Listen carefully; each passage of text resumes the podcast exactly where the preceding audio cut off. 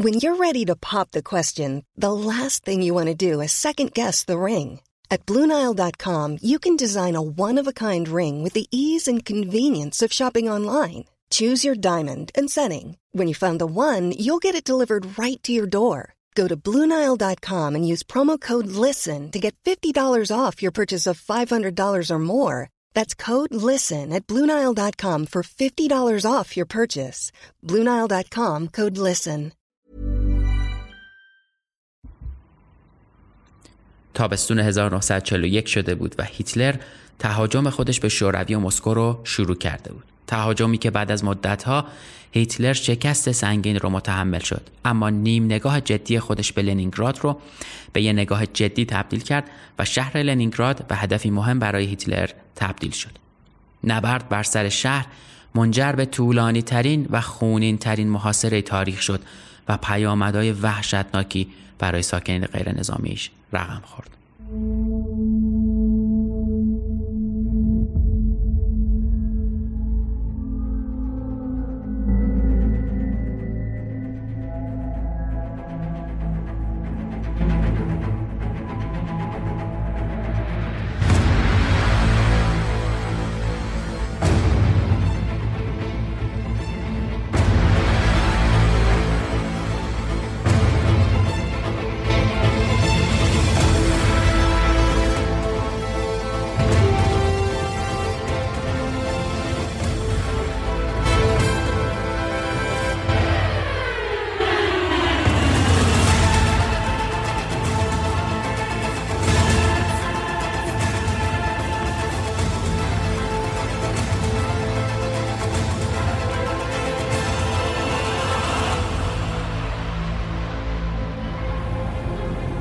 پادکست پرچم سفید. پرچم سفید درباره یکی از تلخترین اتفاقایی که در دنیا میفته. اتفاقی که باعث میشه هزاران نفر کشته بشن و میلیون ها نفر خونه و زندگیشون رو از دست بدن. اتفاق مخوفی به اسم جنگ.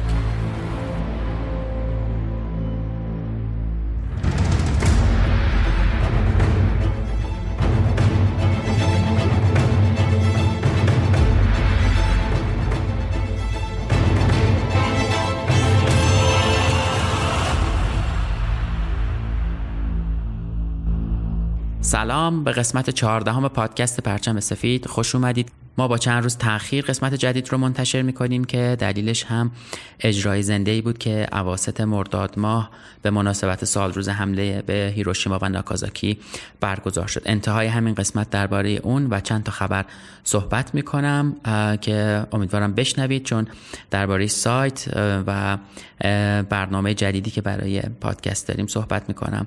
و همینطور یه چند تا خبر هم یا چند تا اطلاع هم درباره اجرای زندمون میدم.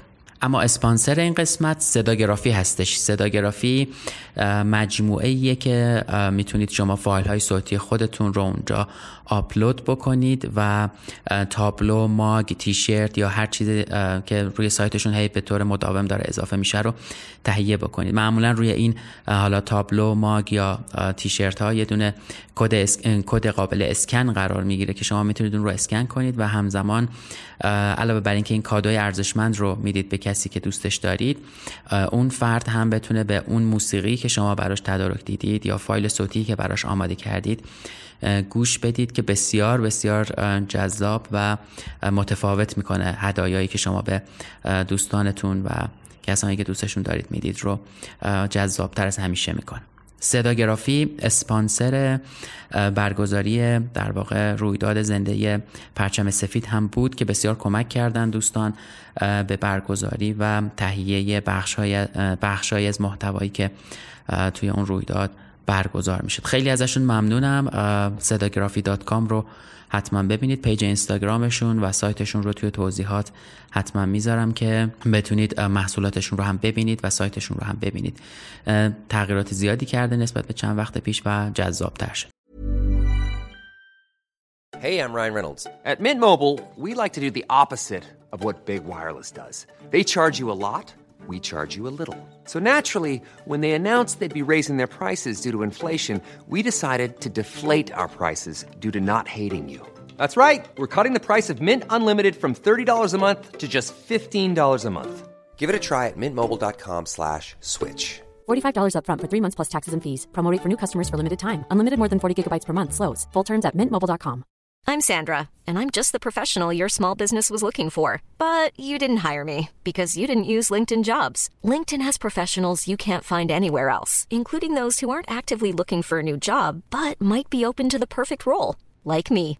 In a given month, over 70% of LinkedIn users don't visit other leading job sites. So if you're not looking on LinkedIn, you'll miss out on great candidates like Sandra. Start hiring professionals like a professional. Post your free job on linkedin.com/people today. اما اسپانسر دوممون همیار توسعه هستش که زحمت کشیدن و این چند وقت سایت پادکست رو طراحی کردن از این به بعد پادکست از روی دومین whiteflagpodcast.com یه سایت داره که محتوایی که ما می‌ذاریم رو قبلا جاهای پراکنده بود. حالا همش می‌تونه بیاد روی سایت خودش و هویت مستقل و جذابی پیدا کرده که این سایت همینطوری توسعه پیدا می‌کنه و به زودی روش حالا بخش های فروشگاهی بخش های مختلف محتوایی و خبرهای جدیدی که از سایت خواهد اومد رو می‌تونید از طریقش دنبال بکنید و ببینید. بچه های همیار توسعه بسیار بسیار محبت داشتن و توی ماه گذشته زحمت طراحی رو کشیدن. آدرس سایت خودشون هم همیار دات دو هست همیار توسعه رو هم که سرچ بکنید به حال به سایتشون می‌رسید و می‌تونید از خدمات طراحی سایتشون که بسیار جذاب و متنوع هست استفاده بکنید. پیشنهاد می‌کنم اگر سایتی رو می‌خواید طراحی بکنید حتما یه مشورتی با بچه های همیار توسعه داشته باشید که کارشون درسته و دمشون هم گرم. بریم سراغ قسمت چهاردهم با عنوان لنینگراد مقاومت به سبک شوروی.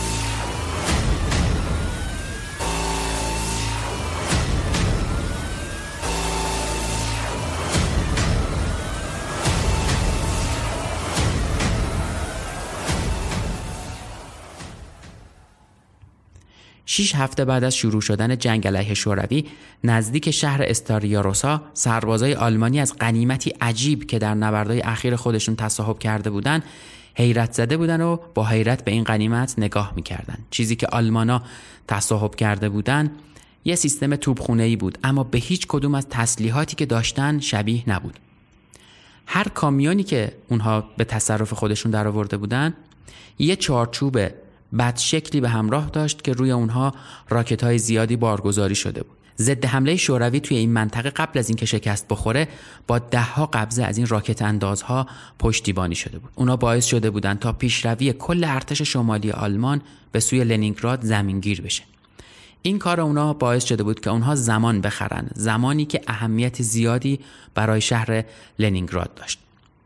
سیستم راکت انداز چندگانه ای که به BM13 معروف بود سربازا اسم بهتری روش گذاشتن و اسم یک دختر زیبا به اسم کاتیوشا رو براش انتخاب کردن. در واقع کاتیوشا یک طبقه ریل مانندی بود که روی شاسی کامیون کار گذاشته می‌شد و موشک از طریق اون پرتاب و هدایت می‌شد. چرخدنده ها طبقه پرتابگر رو بلند می‌کردن و به سمت مکان مورد نظرشون میچرخوندن. دقیقا شبیه سیستم جهتیابی که برای توپخونه انجام می‌شد. راکت هایی که شلیک می شدن خطای زیادی داشتند و در یک منطقه عریض فرود می اومدن. اما دلیل نرخ آتش وحشتناکی که کاتیوشا داشت دقیقا به همین خاطر بود. یک کاتیوشا می‌تونست در عرض کمتر از ده ثانیه 16 راکت رو پرتاب بکنه. این آتشبار سنگین می‌تونست عراضی وسیعی رو در یک چشم به هم زدن نابود کنه. اما بریم به شهر استراتژیک شوروی در دریای بالتیک یعنی لنینگراد که هدف اصلی تهاجم آلمان بود. لنینگراد در واقع جایی بود که زیر دریایی شوروی و ناوگان دریای بالتیک می‌تونستن خط تدارکاتی سنگ آهن آلمان که در دریا از سمت سوئد بیطرف میومد رو تهدید بکنن. برنامه های تهاجمی آلمان برای حمله به مسکو تنها زمانی اجرایی بود که لنینگراد و پایگاه دریایش یعنی کرونشتات تصرف شده باشه. هیتلر مطمئنتر از همیشه درباره نبوغ نظامیش به طور فزاینده‌ای درگیر برنامه های استراتژیک شده بود و حالا تصمیم گرفته بود که اگه لازم باشه نیروهای زرهی در راه مسکو به لنینگراد منتقل بشن. ارتش شمالی در مسیر لنینگراد در خطی معروف به لوگا در جولای متوقف شده بود. این خط 175 کیلومتری سنگربندی شده با عجله توسط سربازای ذخیره و شهروندای لنینگراد احداث شده. توی آگوست ارتش شمالی آلمان با تانک و بمب شیرجه رو ارتش مرکزی رو تقویت کرد. اونا خط لوگا رو شکستن و نیروهای این خط رو به محاصره درآوردن. از اون طرف ارتش سرخ با تانک های سنگین کیوی جدیدش وارد نبرد شد. این تانک های جدید توی لنینگراد در کارخانه کیروف که توی قسمت قبلی بهشون اشاره کردیم تولید می شدن. این تانک های جدید ویژگی های خاصی داشتن. زره جلویی کیویوان 75 میلیمتر زخامت داشت و همین موضوع باعث شده بود که توپ ضد تانک 37 میلیمتری آلمان به ندرت بتونه این زره رو نابود بکنه اما در اوایل جنگ کمبود سوخت و آموزش ضعیف خدمه‌ای که نمی‌دونستن چطور باید تانکاشون رو تعمیر بکنن این معنی رو داشت که تعداد زیادی از تانک های کیویوان و بقیه تانک های شوروی نهایتا بعد از خراب شدن کنار جاده رها می شدن. آگوست 1941 یگانی از تانک های کیوی به رهبری سپهبد کلوبانوف در نزدیکی شهر کراسنوگواردیسک کمین کردند. کلوبانوف هم توی موقعیتش قرار گرفت تا دید بهتری به شاهراهی که از وسط باطلاق عبور می‌کرد پیدا بکنه. وقتی که ستون تانک های آلمانی ظاهر شد طبق معمول اونها تانک رهبر و تانک آخر رو هدف قرار گرفتن و بعد شروع کردن به شلیک کردن به بقیه تانک های هر صف این کار رو اونا اونقدر ادامه می‌دادن تا هر 22 تانک صف نابود بشه بعد از اینکه نبرد تموم شد و اونها تونستن تعداد زیادی از تانک های آلمانی رو از بین ببرن خدمه کلوبانوف 156 حفره پیدا کردن که جای اصابت گلوله های آلمانیا بعد از شلیک شدن به تانک ها بود. اما این گلوله ها نتونسته بودن به بدنه تانک های کیوی نفوذ بکنن. بعد از شنیدن گزارش ها درباره تانک های کیوی هیتلر یه بار دیگه پاش رو کرد توی یه کفش که حتما و در اسرع وقت باید لنینگراد تصرف بشه. در واقع هیتلر شهر و کارخونه ای از اون رو می‌خواست که این حیوله های بزرگ رو تولید می‌کردن. اما با همه این اوصاف تعداد کیوی ها اونقدر نبود که آلمان ها رو توی همه جا بتونه متوقف بکنه. وقتی که یه سپاه آلمان در کراسنوگواردیسک متوقف شد بقیه سپاه آلمان از سمت لیوبان و توزنو پیشروی خودشون رو ادامه دادن. توی سی آگوست آلمان ها راه آهن و شاهراهی که لنینگراد رو به سایر نقاط کشور متصل می کرد قطع کردن و قوای فنلاندی که به عنوان متحدین آلمان ها توی این نبرد شرکت داشتن از شمال نزدیک شدن حتی برق شهر هم قطع شده بود ولی هنوز شهر به وضعیتی نرسیده بود که تخلیه بشه. تصمیمی که باز هم داشت دیر گرفته می‌شد و می‌تونست شکست سنگینی برای شوروی باشه. در 8 سپتامبر آلمان ها سلشوبرگ رو در نواحی دریاچه لادوگا به تصرف خودشون در آوردن. این آخرین کار اونها در بستن حلقه محاصره بود. حلقه محاصره ای که شروع شد و 882 روز طول کشید. On the 8th of September 1941, the siege of Leningrad, one of the longest and most destructive military sieges in history, began. Nazi Germany's Lebensraum foreign policy had sought to secure living space for future generations of Germans in the Thousand Year Reich. Hitler made it quite clear that he intended the fertile lands of the Western USSR to provide food for his new empire, while the native Slavic population would be destroyed and replaced with ethnic Germans. Leningrad, which is now known as St. Petersburg, was a politically significant Soviet city due to its role in the Bolshevik Revolution. Furthermore, it was a centre of industrial production and had military significance as a base for the Baltic Fleet of the Soviet Navy.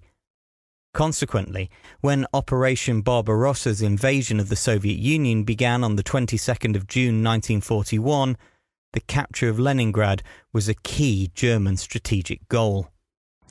وقتی که محاصره شروع شد جمعیت شهر چیزی حدود 2.5 میلیون نفر بود که شامل 400 هزار نفر بچه و کودک و 200 هزار نفر پناهجو از جمهوری های بالتیک و مناطق اطرافش بود.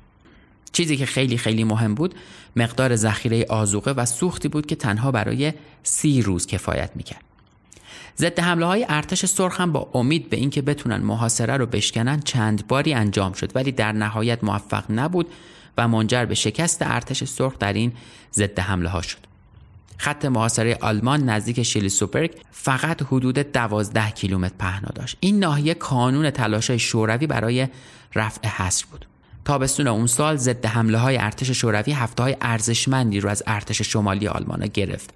حالا که حمله به مسکو تقریبا با شکست مواجه شده بود و بهترین واحدهای ارتش شمالی رو از آلمان گرفته بود فرصت خوبی بود که مقاومت بالای شهر برای آلمان ها روشن بشه. فیلد مارشال فون لیب در خاطراتش به عنوان فرمانده ارتش شمالی می نویسه 11 سپتامبر بود. کمبود ناامید کننده زمان رو داشتیم تجربه می کردیم فرمانده ارتش تقاضای هفت لشکر متحرک کمکی داد که تا 15 سپتامبر به اونها ملحق بشه. تانک های مارشال فون لیب در مسیر مسکو بودند و این زمان تا رسیدن به لنینگراد زمان حیاتی برای لنینگراد بود. اما اون طرف میدون ژنرال جوکوف به فرماندهی جبهه لنینگراد منصوب شد و معاونش هم کسی نشد جز سرلشکر فیدونینسکی. اما فیدونینسکی کی بود که بعدا در جنگ نقش مهمی رو بازی می‌کنه؟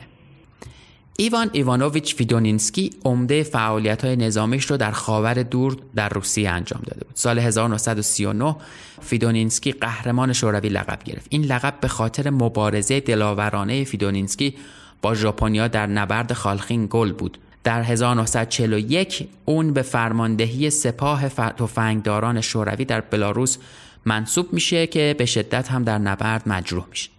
اما نکته جالب توجهی که در انتصاب ژوکوف به وجود اومده بود این بود که بلافاصله بعد از این انتصاب روحیه مدافعان شهر زیاد شد و امید به نجات لنینگراد افزایش پیدا کرد. ژوکوف که به شهر رسید با انرژی و روحیه بسیار زیادی مشغول شد به ساماندهی مواضع دفاعی شهر چیزی که اونها به عنوان راه حل برای نجات لنینگراد در نظر گرفته بودند توپخونه بود سلاح سری هم توپهای عظیم ناوگان دریایی بالتیک بود که از این توپخونه ها حمایت می‌کرد توپخونه های قدرتمند دریایی اولین تهاجم آلمان رو تنها در 7 کیلومتری شهر زمینگیر کرد. توپ های 12 اینچی دژ ساحلی کرازناگورکا ارتش آلمان رو توی خلیج متوقف کرد. انقدر شلیک های این توپ ها سنگین بود که وقتی گلوله ها به تانک میخوردن تانک ها رو از روی زمین بلند می‌کردن و پرت می‌کردن یه طرف دیگه.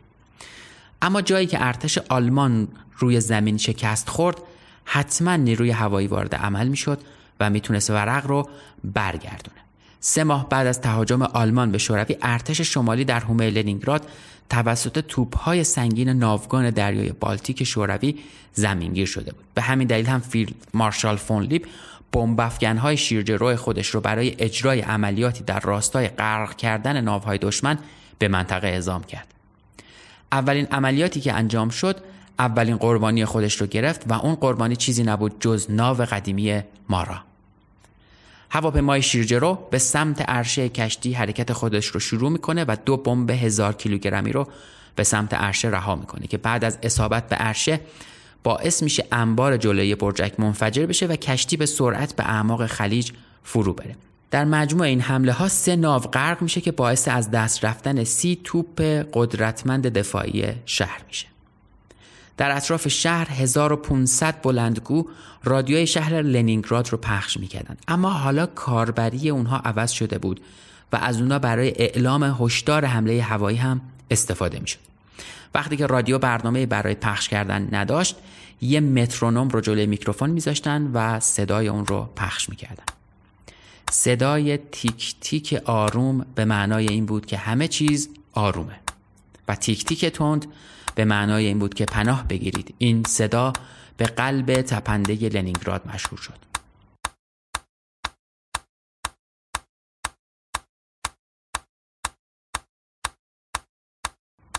حالا دیگه حمله های هوایی آلمان ها هم شدت بیشتری به خودش گرفته بود و بمب های آلمانی در عین حمله هایی که داشتن با آتش سنگین ضد هوایی هم روبرو می شدن. همین موضوع هم شاید باعث شد که آلمان ها فقط چند حمله هوایی سنگینی و بزرگ رو بیشتر نتونن انجام بدن توپخونه آلمان ها هم از طرف دیگه حمله های به شدت سنگین و مرگبار رو انجام می‌داد. توی بعضی از خیابون ها علامت های نصب شده بود که به مردم شهر و آبرین هشدار می‌داد که اون مناطق خطر بیشتری موقع گلوله بارون دارن. نکته جالبی که در مورد حمله آلمان ها وجود داشت این بود که اونها ساختمون های بلند و گنبد کلیساها رو هدف قرار نمی‌دادند چون از اونها برای مختصات سنجی توپچی ها استفاده می‌کردن. با استفاده از این مختصات سنجی اونا می‌تونستن خیلی دقیق تر پولا، مراکز نظامی و خونه ها و حتی فروشگاه های لنینگراد رو هدف قرار بدن. لنینگراد در واقع خط مقدم شهری توی جنگ بود.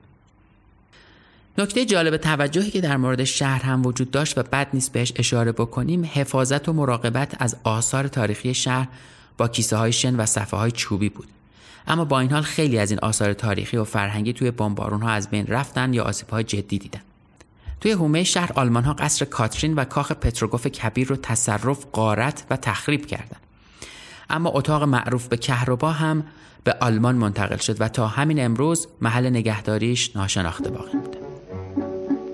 Как-то летом на рассвете заглянул в соседний сад, Там смуглянка молдаванка собирает виноград. Я краснею, я бледнею, захотел вдруг сказать, Станем над рекою в горькие летние встречать. Распутравый, зеленый лист весной, Я влюбленный и слушанный пред della negra,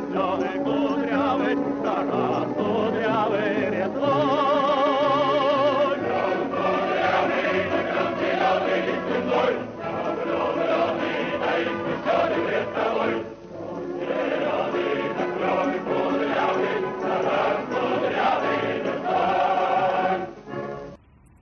8 سپتامبر های آلمان انبارهای چوبی بادایف رو هدف قرار دادن جایی که آزوقه شهر در اون نگهداری می‌شد.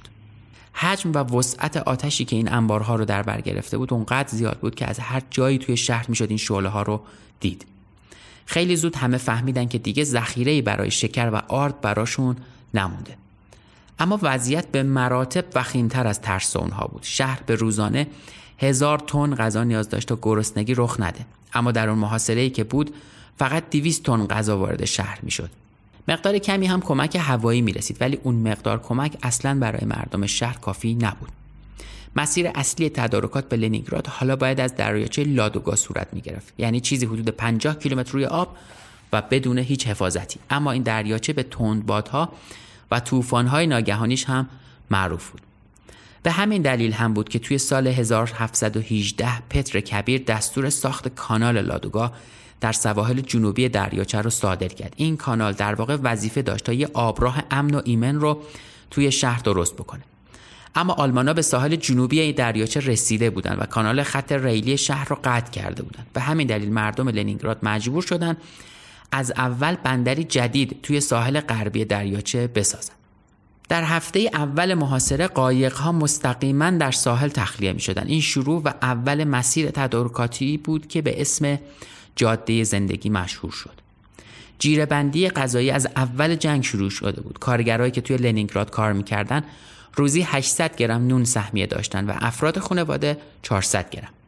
با وضع جدیدی که پیش اومده بود این مقدار نصف شد. یعنی کارگرها 400 گرم افراد خانواده و وابستگان 200 گرم. حدودا هر 100 گرم رو میشه به اندازه یک دونه نون توست در نظر گرفت. قطع به یقین این مقدار نون برای کارگرایی که کار فیزیکی می‌کردن کافی نبود. آخرای نوامبر همین مقدار نون هم به سختی پیدا می‌شد و شهر در آستانه گرسنگی قرار داشت. جیره نون باز هم نصف شد. کارگرا 250 گرم نون و افراد عادی 125 گرم سهمیه روزانه داشتند وقتی مواد اولیه نباشه طبیعیه که کیفیت نون هم افت می‌کنه. دیگه به خمیر نون مواد بی ارزش اضافه می‌شد تا نون فقط حجم بگیره و بزرگ به نظر برسه. مقدار دیگه ای از نونها هم از جو دوسرد یا غذای اسب در تولیدشون استفاده می‌شد. سویا جو و حتی سلولوز از کارخونه کاغذسازی هم چیزای دیگه ای بود که داخل آرد ریخته می‌شد. صفهای طویلی هم برای مردم درست شده بود و مردم ساعتهای زیادی توی صف وای میستن تا همین یه ذره جیره ناچیز رو بگیرن. شدت گرسنگی اونقدر زیاد بود که فقط توی ماه نوامبر 18 هزار نفر از گرسنگی مردن. چیزی حدود 350 نفر روزانه. حتی نیروهای درمانی و بیمارستانی هم کاری از دستشون بر نمیومد اونا فقط می‌تونستن چشم بدوزن به این مردم بیچاره که از فرط گرسنگی داشتن تلف میشدن 71 years since the end of the Nazi siege of Leningrad. 872 days of tremendous suffering. More than 600,000 people died from starvation. Dead bodies littered the streets. 16,000 more were killed in Nazi bombings. Power supplies were stopped, no sewage systems operating, no heating, and temperatures were as low as minus 30 degrees Celsius. No water, no food. Yet some think this is a matter to take lightly. A Russia weight loss social media group launched the Blockade Diet. It includes 400 grams of bread, water, and 100 grams of optional vodka. The idea is to relive Leningrad's heroic resistance against Nazi siege and draw energy from a collective effort. I was disgusted reading this, and I'm certainly not alone. We summed up the most inoffensive comments by deeply offended Russians after this. My grandmother died there. My mother weighed 18 kilos after the siege. She survived miraculously. So you suggest losing weight this way? Seriously? A moronic proposal. There are no other words, especially on this day. My God, how can the earth withhold these kinds of people? They lived, worked, fought, and died as heroes. What a sick, ugly time we live in. And I have nothing to add. اما توی این داستان و پیچیدگی هایی که به وجود اومده بود یک کورسویی از امید پیدا شد زمستون رسیده بود و اتفاق خوبی که افتاده بود یخ زدن دریاچه لادوگا بود این یخزدگی اجازه می‌داد کامیون ها تدارکات رو از سطح یخزده دریا رد بکنن اما یخ به قطر لازم نرسیده بود و سفت نشده بود. به همین خاطر تعداد زیادی کامیون و اسب و وسایل حمل و نقلیه دیگه داخل آب فرو می‌رفتن. روزها امید داشتن که بتونن روی دریا و دریاچه یخزده یه پل بزنن تا مسیر رو کوتاه کنن و زودتر بتونن مواد غذایی و بقیه مواد لازم رو به شهر برسونن. ولی خب اگه این کار رو می‌کردن کاروانها و ماشینها در تیررس توپخونه های آلمان که در سمت جنوبی ساحل بودن قرار می گرفتند و به شدت موضوع خطرناکی بود. کم کم یخ زخیمتر شد. توی 20 نوامبر در امتداد یخ 180 میلیمتری اولین سورتمه های اسب از دریاچه عبور کردند دو روز بعد هم اولین کامیون ها رد شدن. ولی خب خیلی خیلی خطرناک بود این کار. به هر حال روی یخ ماشین های باری با وزن زیاد داشتن حرکت می‌کردن و این موضوع خیلی ریسکی بود. با اینکه بار خیلی خیلی کمتری از اون چیزی که باید داخل کامیون ها قرار می گرفت رو بار کامیون می‌کردن. ولی با این حال گاهی کامیون ها داخل یخ میافتادن و با حجم برفی هم که بود دیگه نمی‌شد پیداشون کرد. رانندها تو طول مسیر حواسشون به یخها بود که اگر یهو شکستگی پیدا بشه بتونن سریعا مسیرشون رو عوض بکنن. در مسیر برگشت هم کامیون ها تا اونجایی که می‌شد غیر نظامی ها رو از شهر تخلیه می‌کرد جاده زندگی سی کیلومتر طول داشت که در طول مسیر پارکینگ، استراحتگاه و حتی بیمارستان صحرایی هم درست شده بود. با توجه به قطر و سلامت یخ چندین مسیر جایگزین دیگه هم درست شد که می‌تونستن ازش استفاده بکنن.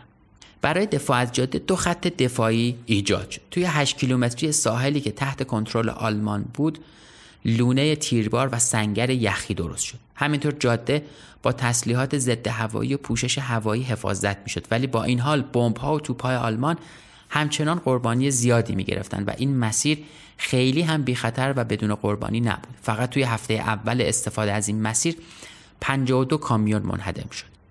علا رقم همه این تلاش های برای تأمین تدارکات شهر و خارج کردن غیر نظامی ها 53 هزار لنینگرادی در دسامبر جون خودشون رو از دست دادن که اغلبشون به خاطر گرسنگی بود.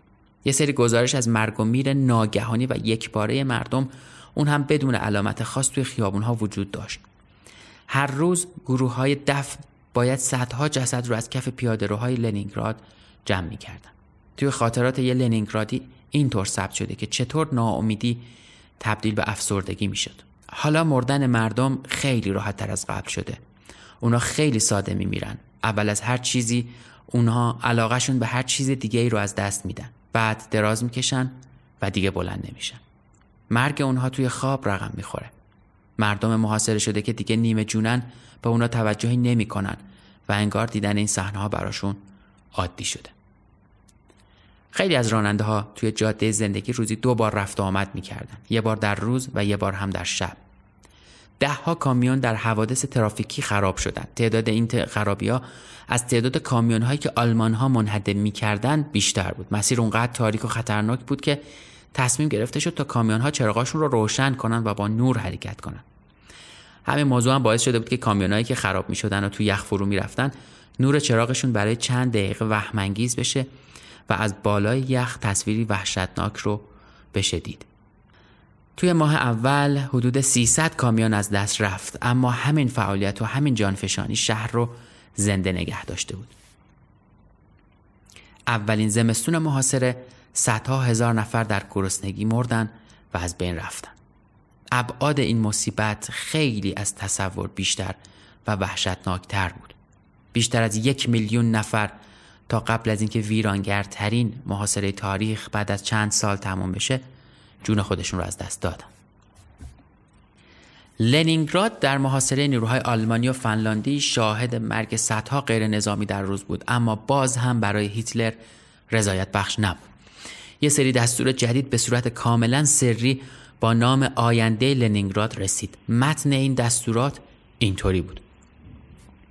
پس از شکست شوروی هدف بعدی وجود مردم آنجاست که بودنشان دلیلی ندارد. در این جنگ موجودیت ما علاقه به نگه داشتن حتی بخشی از مردم این شهر بزرگ نداریم. اما برای شوروی ضروری بود که لنینگراد به هر قیمتی حفظ بشه. به هر حال لنینگراد به عنوان یک شهر صنعتی اهمیت خیلی زیادی توی جنگ داشت. کارخونه های زیادی اونجا بودن. نیروی کارگری بسیار زیادی اونجا حضور داشت و حتی پایگاه اصلی ناوگان بالتیک هم اونجا بود و این یعنی اگر اونها نمی‌تونستن شهر را نجات بدن به معنی این بود که بندر مورمنسک از دست می‌رفت این از دست دادن به معنی از دست دادن جایی بود که کاروانهای دریایی آرکتیک کمک های نظامی بریتانیا و آمریکا رو منتقل می‌کردن فارغ از همه اینها لنینگراد یادآور پایتخت فرهنگی و معنوی جماهیر شوروی بود که می‌تونست خیلی از لحاظ روحی به مردم شوروی لطمه بزنه. لنینگراد به نوعی پایتخت مقاومت شده بود و مردم از همه جای سرزمین شوروی نظارگر سرنوشت این شهر بودن فرماندهی شوروی بالاخره تصمیم گرفت تا محاصره را در باریکترین نقطهش یعنی گذرگاه شلیسبرگ سینیاوینا بشکنه. این گذرگاه تنها ده کیلومتر نیروهای در محاصره ارتش سرخ جبهه لنینگراد رو با خط مقدم فاصله انداخته بود. اما پدافند سنگینی از اونجا محافظت می‌کرد و سه خط استحکامات هم به این خط دفاعی کمک میرسون شب 19 سپتامبر گردانی کوچیک به رهبری کاپیتان واسیلی دوبیک از رود نوا با قایقهای ماهیگیری عبور کردند. افراد این گردان به آرومی توی ساحل پیاده شدند و به طرز قافل گیرانه سنگرهای آلمانی رو تصرف کردند با این اتفاق و پیروزی کوچیک ارتش سرخ بلافاصله یک تیپ پیاده رو برای تقویت مواضع در دوبیک به منطقه اعزام کرد این نوار ساحلی که سربازا بهش نوسکی پیاتاچوک می‌گفتند به زودی شاهد یک حماسه بزرگ می‌شد. دو هنگ چترباز منتقل شده از کریت همراه با قوای کمکی را افتادند تا نوار ساحلی شوروی رو در هم بشکن. اونها به محض ورود مستقیم وارد یک نبرد شدید شدند. حرکت اونها برای شکستن حصر ناکام موند و شکست خوردند. اونها در منطقه‌ای به طول دو کیلومتر و عرض 500 متر چلونده شدند و پیشروی که به دست اومده بود از بین رفت و دوباره نیروهای آلمان تونستن بخشی از مواضعی که از دست رفته بود رو پس بگیرن توی اکتبر این باریکه ساحلی تنها امید باقی مونده برای رفع حصل لنینگراد بود. تمام قوای ذخیره ارتش سرخ در راه مسکو بود چون نبرد سنگینی در حومه مسکو جریان داشت. از این طرف نبرد توی خط ساحلی شدید و فرسایشی شده بود. توپهای آلمان سراسر منطقه رو زیر و رو کرده بودند و به شدت شلیک می‌کردند طوری که سربازهای روس مجبور شدن سنگرهای عمیقی حفر کنند که بتونن توش پناه بگیرن. یه بار دیگه توی نوامبر برای شکست حصر برنامه ریزی شد. جیره نون اما اوضاع وخیمتری پیدا کرده بود و حالا دیگه به 125 گرم رسیده بود. این مقدار برای کارگرها و سربازای خط مقدم تفاوتی نمی کرد. توی همین اوضاع یک فرمانده تمرینی ترتیب داد تا توان سربازهاش رو محک بزنه. اغلبشون بعد از تنها 400 متر پیاده روی خسته شدن و از حال رفتن. اما آدولف هیتلر. آدولف هیتلر توی سخنرانی مونیخ در 8 نوامبر اینطور اعلام کرد. لنینگراد دیگر توانی برای مقاومت ندارد. لنینگراد دیر یا زود سقوط خواهد کرد. نیرویی برای شکست حصر وجود ندارد.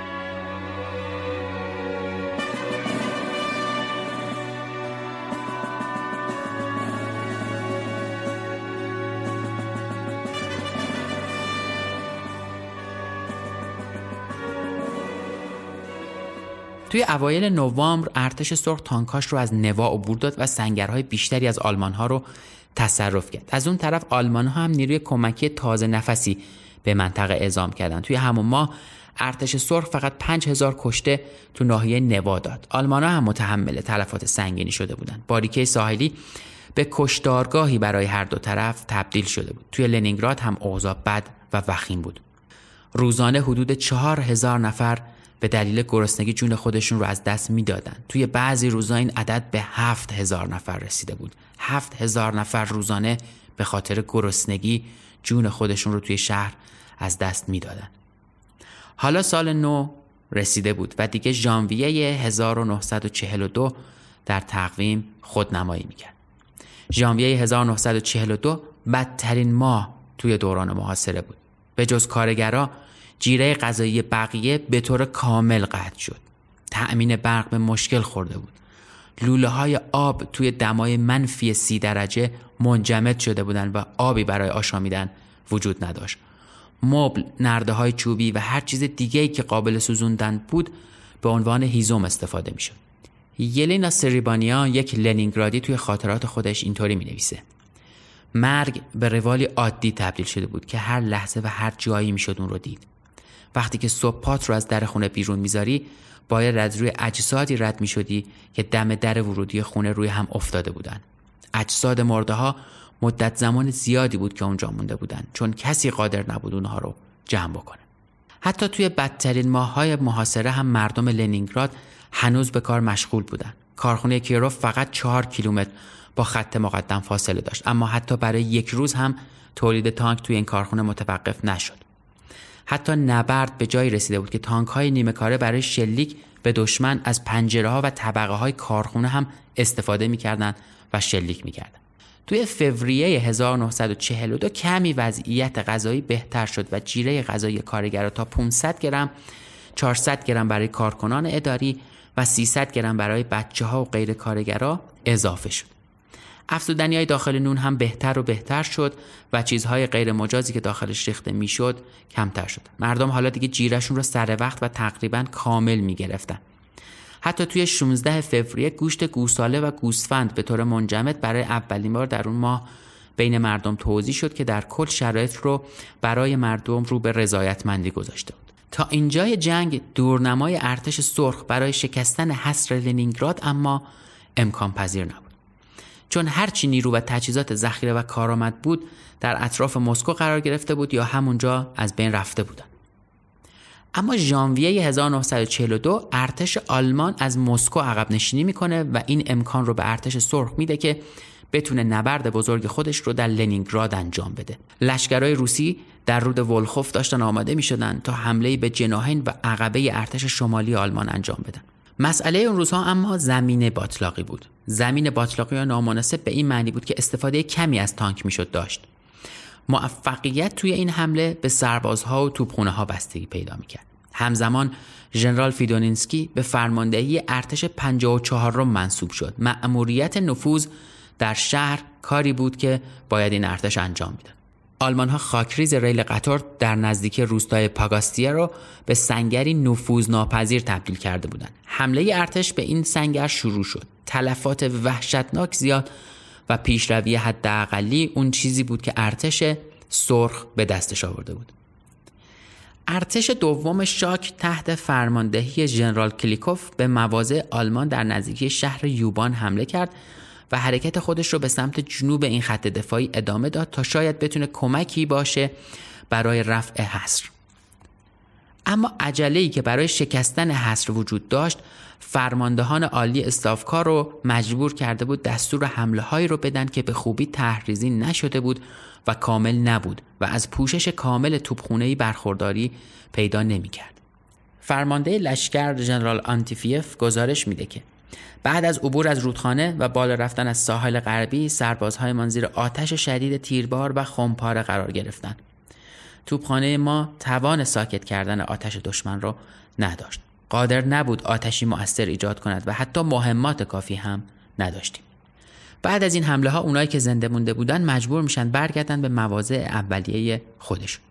ولی به هر حال و به هر ترتیب واحدهای ارتش سرخ از طریق جنگل‌های یخزده و باطلاقی سی کیلومتر پیشروی کردند ولی هنوز همینقدر فاصله با لنینگراد وجود داشت. حالا دیگه خطر محاصره شدن نیروهای آلمان رو تهدید می‌کرد. تصمیم منطقی به نظر می رسید که دستور عقب نشینی باشه اما هیتلر هر جور عقب نشینی رو ممنوع کرده بود.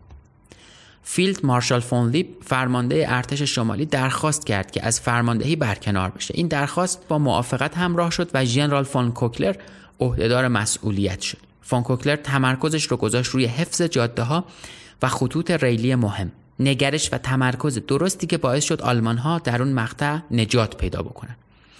ارتش شمالی حالا قادر بود تا منابع لازم رو به نیروهاش برسونه و تأمینشون بکنه. قوای ذخیره هم می‌تونستن راحت به خطوط مقدم اعزام بشن و همه چیز تقریبا درست شده بود. همزمان با این موضوع واحدهای فرماندهی ارتش دوم شاک شوروی باید تنها از یک جاده در امتداد گذرگاه تعمین می‌شد که ارزش فقط 5 کیلومتر بود. این فاصله 5 کیلومتری بین روستای زاموشیا و اسپاسکایا پولیس بود.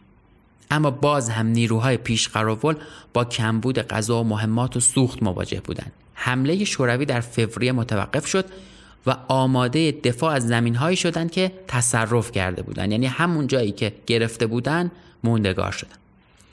ولی سنگر گرفتن وسط باطلاق کار ساده این نبود و نیست. کمبود غذا به این معنی بود که سربازها با مشکل سوء تغذیه و نداشتن جون کافی برای حفاظت از مناطقی که تصرف کردن بود. ماه مارس هیتلر از فون کوکلر خواست تا سربازهای ارتش سرخ رو که به مواضع آلمان ها رخنه کرده بودن رو محاصره کنه. اسم این عملیات رو گذاشتن Wild Beast یا جانور وحشی. عملیات جانور وحشی شروع شد. حمله همزمان با پنج لشکر آلمانی تونست به طرز مؤثری رخنه روزها رو خفه کنه و اونها رو از بین ببره. ارتش دوم شاک شوروی تقریبا ارتباطش رو با بقیه نیروها از دست داد و قطع شد. چیزی که برای ارتش سرخ باقی مونده بود یک گذرگاه به عرض یک و نیم تا دو کیلومتر بود. تنها کاری که برای نیروهای آلمان باقی مونده بود این بود که واحدهای محاصره شده رو به طور کامل نابود کنند. ولی به جای این کار اونها اول حمله رو به ناحیه نوا انجام دادن. ماه آوریل شده بود و هزار سرباز شوروی در اون ناحیه سنگر گرفته بودن. آلمان ها هم صبر کردند صبر کردند تا رودخونه نوا از تکیه های یخ پر بشه تا برای روزها امکان کمک رسونی در ساحل غیر ممکن بشه. وقتی این اتفاق افتاد اونها بارونی از آتش توپخونه رو روی سر سربازهای شوروی ریختن. آخرین چیزی که متحرک در رودخونه دیده شد تکه پارچه بود با تنها یک کلمه. کمک.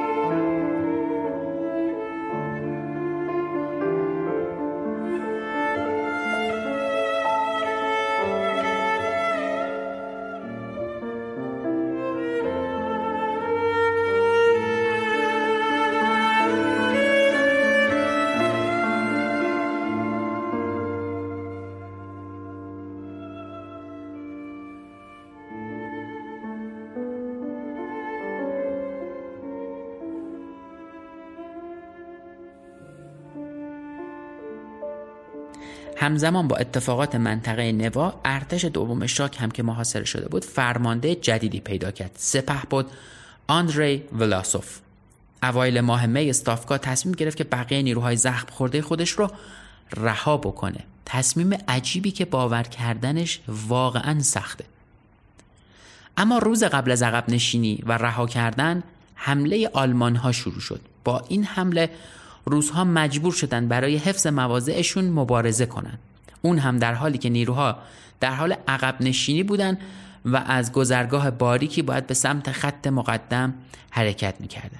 این عقب نشینی روند کندی داشت و چهار روز بعد آلمان ها بالاخره تونستن ارتش دوم رو هم قیچی کنن. افسر توپخانه شوروی شرایط در محاصره رو اینطوری ثبت کرده بود و روی یک کاغذ در جیبش به یادگار گذاشت. تمام منطقه با آتش آلمان زیر رو شد. اجساد و زخمی ها همه جا روی زمین بودند یک سری از نیروها هزیون می‌گفتند یه سری دیگه برای خوردن آب به گریه افتاده بودند حتی بعضی از ما خواستند که بهشون شلیک کنیم چون خودشون توان این کار رو نداشتن. آلمان ها حمله نکردند اونها ما رو به دام انداختن. مثل گیر انداختن حیوان توی لونش اونا بیرحمانه بمباران. و گلوله بارونمون کردن آخرین سربازهای باقی مونده در تاریکی شب فرار کردند. تا پایان جوان ده هزار نفر فرار کرده بودند ولی آلمان ها هم سی هزار نفر اسیر گرفته بودند. در بین اسرا فرمانده ارتش دوم شاک یعنی ژنرال آندری ولاسوف هم حضور داشت. ولاسوف اما حاضر شد با آلمان ها همکاری بکنه. اون به ابزار مورد علاقه تبلیغاتی نازی ها تبدیل شد. ولاسوف دست به نوشتن یه سری جزوه زد. جزوه هایی با عنوان هایی مثل کمیته آزادیخواهان روسیه برای سربازان و فرماندهان ارتش سرخ یا جزوهی با عنوان چرا دست به مبارزه با بلشویسم زدم توی این جزوه ها اون خواستار پیوستن سربازهای ارتش سرخ به ارتش جدید آزادی بخش ضد بلشویک شد ولاسوف با ساماندهی اسرای جنگی روسی برای نبرد علیه استالین کمک کرد. با کارهایی که انجام داد ژنرال ولاسوف به شدت مشهور شد و شهرت زیادی پیدا کرد. به طوری که روزها به تمام سربازایی که سمت آلمان رفتن ولاسوفسی می‌گفتن. اما خب طبیعیه که خیلی یا به خاطر جونشون این کار رو کردن و سرسپردگی خاصی به ژنرال نداشتن. آلمانا به اسرای جنگی روسی که به اونها تو فعالیت های غیر نظامی کمک می‌کرد لقب هیویس داده بودن. به زودی خیلی از ضد بلشویکا و ناسیونالیست های شوروی با عنوان لژیون شرقی تو واحدهای مختلف ارتش آلمان جنگیدن رو شروع کردند.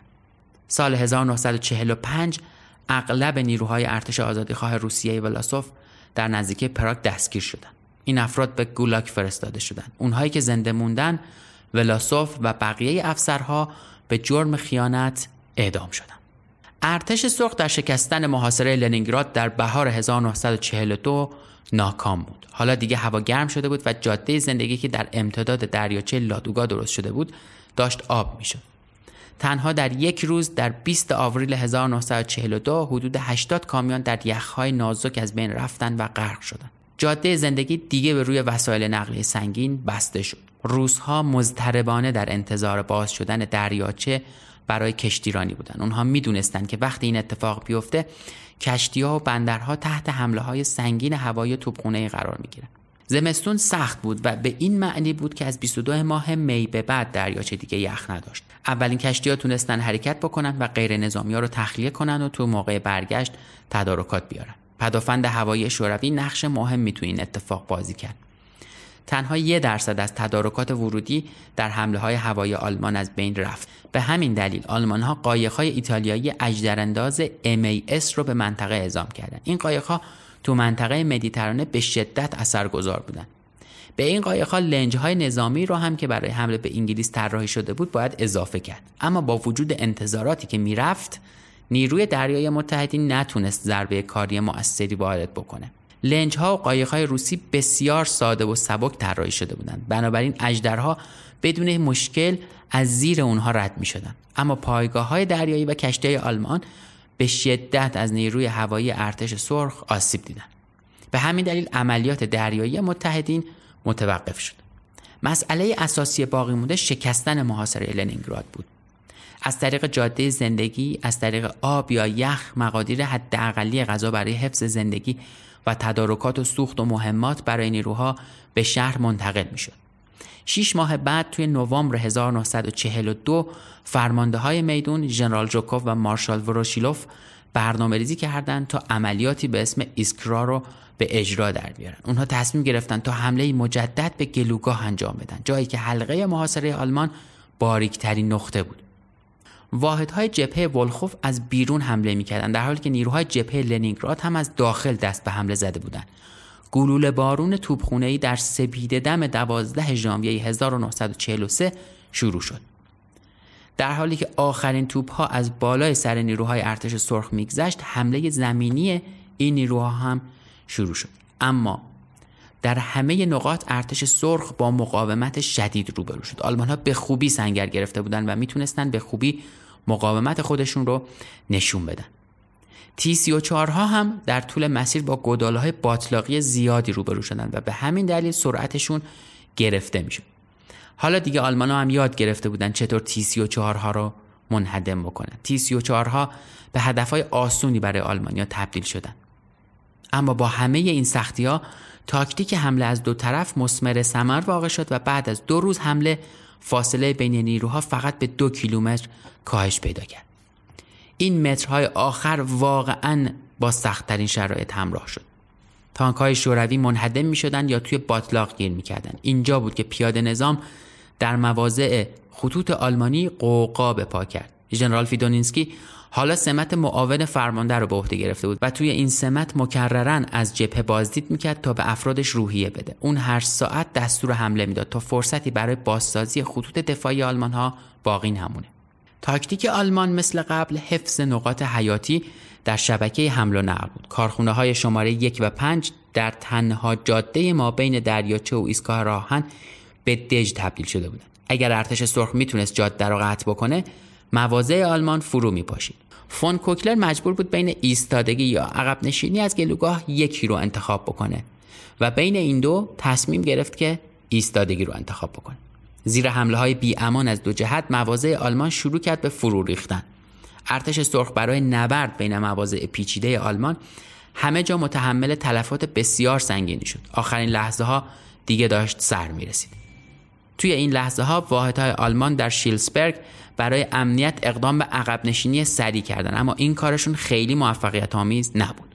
نیمه شب 18 ژانویه 1943 یوری لویتان گوینده اعلانات جنگی رادیو شوروی تونست این خبر رو اعلام بکنه.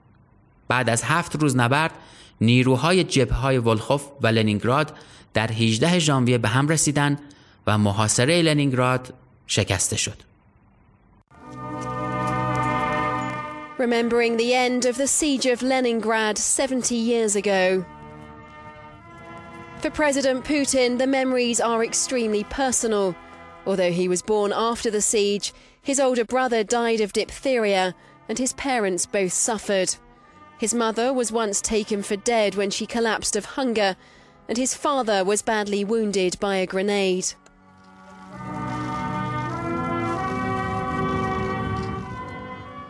The blockade by Nazi troops lasted for two and a half years, causing huge destruction, loss of life, and the worst famine ever known in a developed society. Families of those who died laid roses to remember. And as the moment of liberation was reenacted, a chance to remember. There were soldiers marching and everybody kissed them. Soldiers were completely dirty and dishevelled. We were just kids and we stayed near my mother just watching. My mother and I, we danced every day, I promise. We danced in the palace square. My mother even lost one of her shoes. The president paid a visit to a new museum, which is open to tell the story of the siege and the city's brave inhabitants. Renamed St. Petersburg when the Soviet Union collapsed in 1991, the city will never forget the dark days of the Second World War. The city was finally liberated on January the 27th, 1944 by Russian troops. The number of dead is disputed by historians, but put at between 400,000 to several millions. ظرف تنها سه هفته خط راهن در امتداد گلوگاه باز شده احداث شد فاصله این خط آهن با خطوط آلمان تنها 5 کیلومتر بود و زیر گلوله بارون همیشگی قرار داشت. لنینگراد همچنان در خط مقدم بود اما بالاخره غذا و سوخت کافی به شهر رسید. ارتش سرخ دیگه توان بیشتری برای عقب روندن آلمان ها نداشت. قوای ارتش شمالی هم در این بین رسیدند و در نواحی مرتفع سنگر گرفتند. نیروهای دفاعی آلمان معمولا تیربارهای MG34 یا MG42 داشتند. بقیه سربازها در نقش پشتیبانی از تیربارچی ها حضور پیدا می‌کردند. حالا پاییز 1943 شده بود و با اینکه حصر شکسته شده بود ولی همچنان نبرد و مقاومت ادامه داشت. ارتش سرخ تاکتیک های جدیدی برای حمله به سربازای دشمن به کار بست. جوخه های پیاده شوروی با حمایت توپخونه و خمپاره ای مواضع تیربارهای دشمن رو توی دقایق نخست حمله هدف قرار می‌دادند. بقیه تفنگدارهای آلمانی هم در مقابل نیروهای شوروی که مسلح به مسلسل دستی بودند تسلیم و خلع سلاح می شدن. اما در اواخر 1943 آلمان ها با معرفی MP43 دوباره توازن قدرت رو به هم زدن حالا اگر جوخه تیبارچی ها از بین می‌رفت جوخه مسلح به MP43 ها می‌تونست هنوز با آتشی سنگین و دقیق با مهاجما بجنگه. هیتلر خودش شخصا این سلاح جدید رو اسم گذاری کرد. اون اسم این سلاح رو سلاح هجومی گذاشت. تا قبل از شروع سال 1944 امکان نداشت استافکا عملیاتی رو برای رفع محاصره لنینگراد شروع کنه که در نهایت شهر آزاد بشه. تا اون زمان که بالاخره حصر به طور کامل بشکنه ارتش شمالی آلمان برای نزدیک به دو سال در حومه شهر سنگر گرفته بود. بالاخره به روزهای آخر محاصره نزدیک میشیم. استافکا طرح شروع عملیاتی از ساحل اورانیون بام رو ریخت. جایی که به شدت آلمان ها به لطف توپهای سنگین دژهای ساحلی به خوبی مقاومت می‌کردند از اینجا ارتش سرخ حمله رو علیه جناحین ارتش شمالی شروع کرد. رهبری حمله به عهده ژنرال فدیونینسکی بود که در این سمت به طور مخفیانه و در تاریکی شب به اون نقطه منتقل شده با حمله از ساحل توپهای قدرتمند ناوگان بالتیک با بیش از 100 توپ سنگین دریایی که برای عملیات آماده شده بودند می‌تونستن از حمله پشتیبانی بکنن یکی از توپهایی که شلیک می‌کرد توپ ناو مارا بود که در اوایل جنگ در سال 1941 غرق شده بود ولی دوباره بازسازی و به آب انداخته می‌شد. حمله توی 14 ژانویه 1944 شروع شد. روزنامه ها و رادیوی شوروی هیچ گزارشی درباره این عملیات ندادند اما مردم لنینگراد می‌تونستن قررش بمباران ها و گلوله بارون رو از دور ببینن و بشنون. اونها می‌دونستن معنی این سر و صداها چیه. معنی این همه صدا آغاز حمله نهایی بود. حمله ای که یک بار برای همیشه به محاصره پایان داد.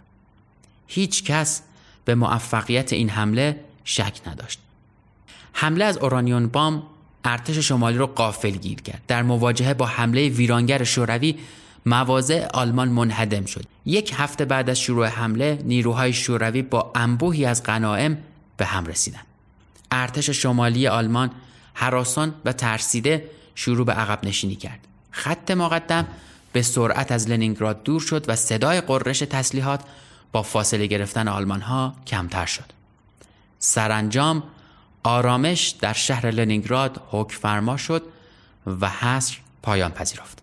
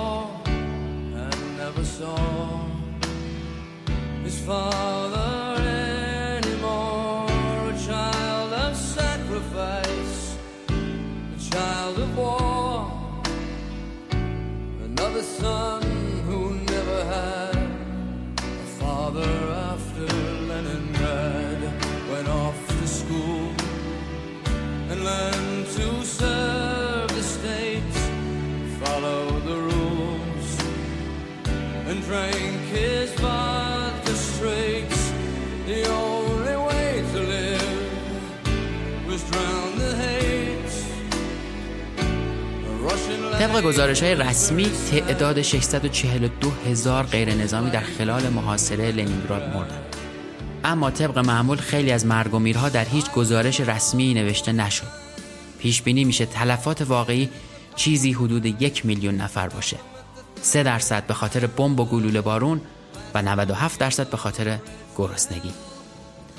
در خلال جنگ حدود یک میلیون و 800 هزار نفر از شهر تخلیه شدند. سال 1945 جمعیت شهر به یک پنجم چیزی رسید که در شروع جنگ بود. این طولانی ترین محاصره یک شهر بزرگ در طول جنگ جهانی دوم و پرهزینه ترین محاصره طول تاریخ بود. ارتش شمالی در جنگل ها و باطلاق های اطراف لنینگراد برای بیش از دو سال زمینگیر شد. این ارتش یک پنجم توان آلمان در جبهه شرقی رو شامل می شدن. اما زمینگیر شدن در حومه لنینگراد امکان جنگ مؤثر و قاطعانه رو از اونا گرفت.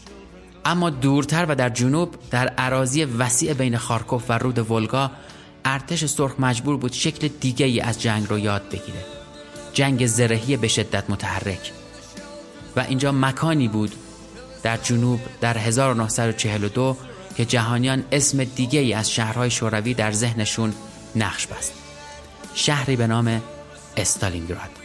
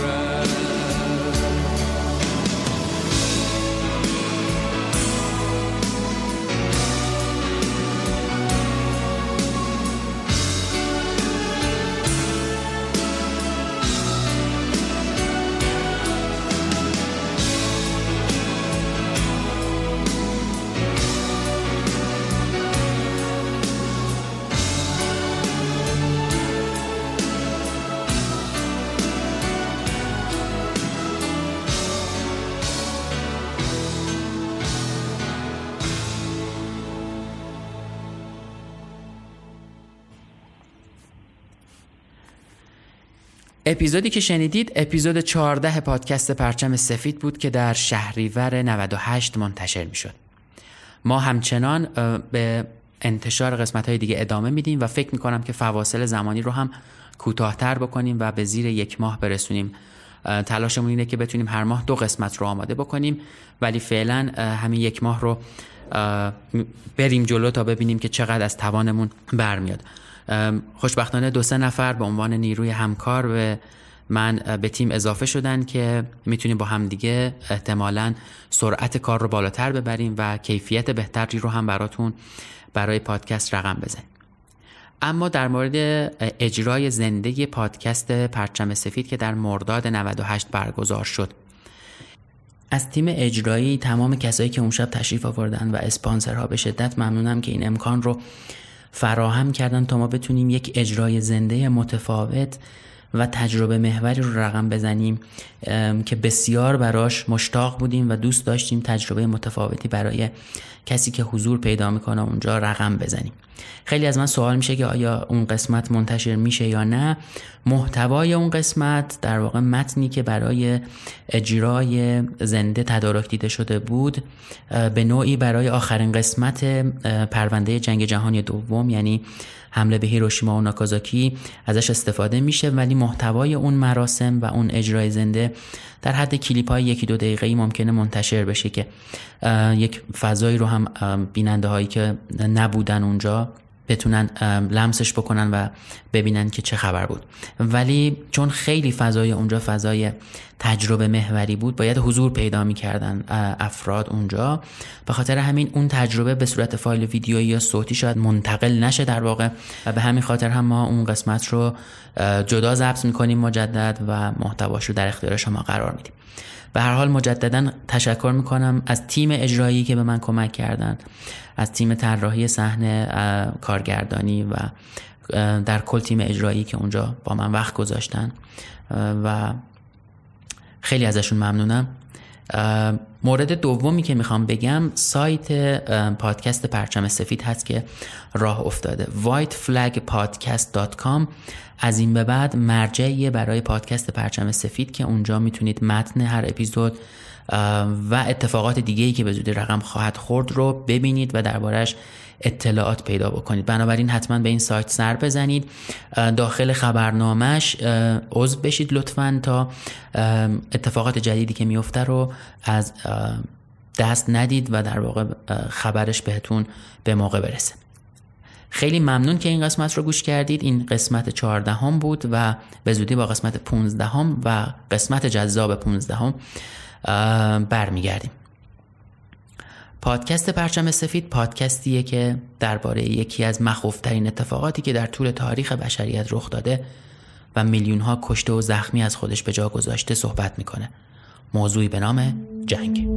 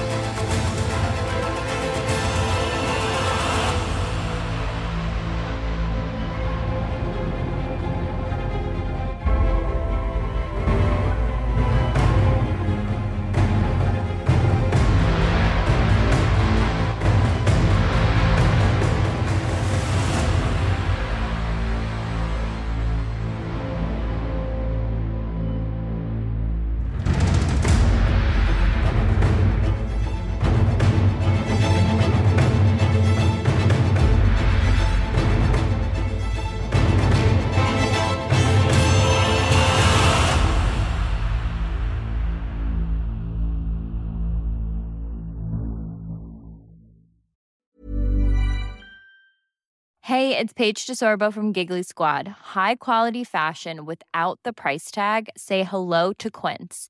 I'm snagging high-end essentials like cozy cashmere sweaters, sleek leather jackets, fine jewelry, and so much more. With Quince being 50 to 80% less than similar brands. And they partner with factories that prioritize safe, ethical, and responsible manufacturing. I love that. Luxury quality within reach. Go to quince.com slash style to get free shipping and 365 day returns on your next order. Quince.com slash style.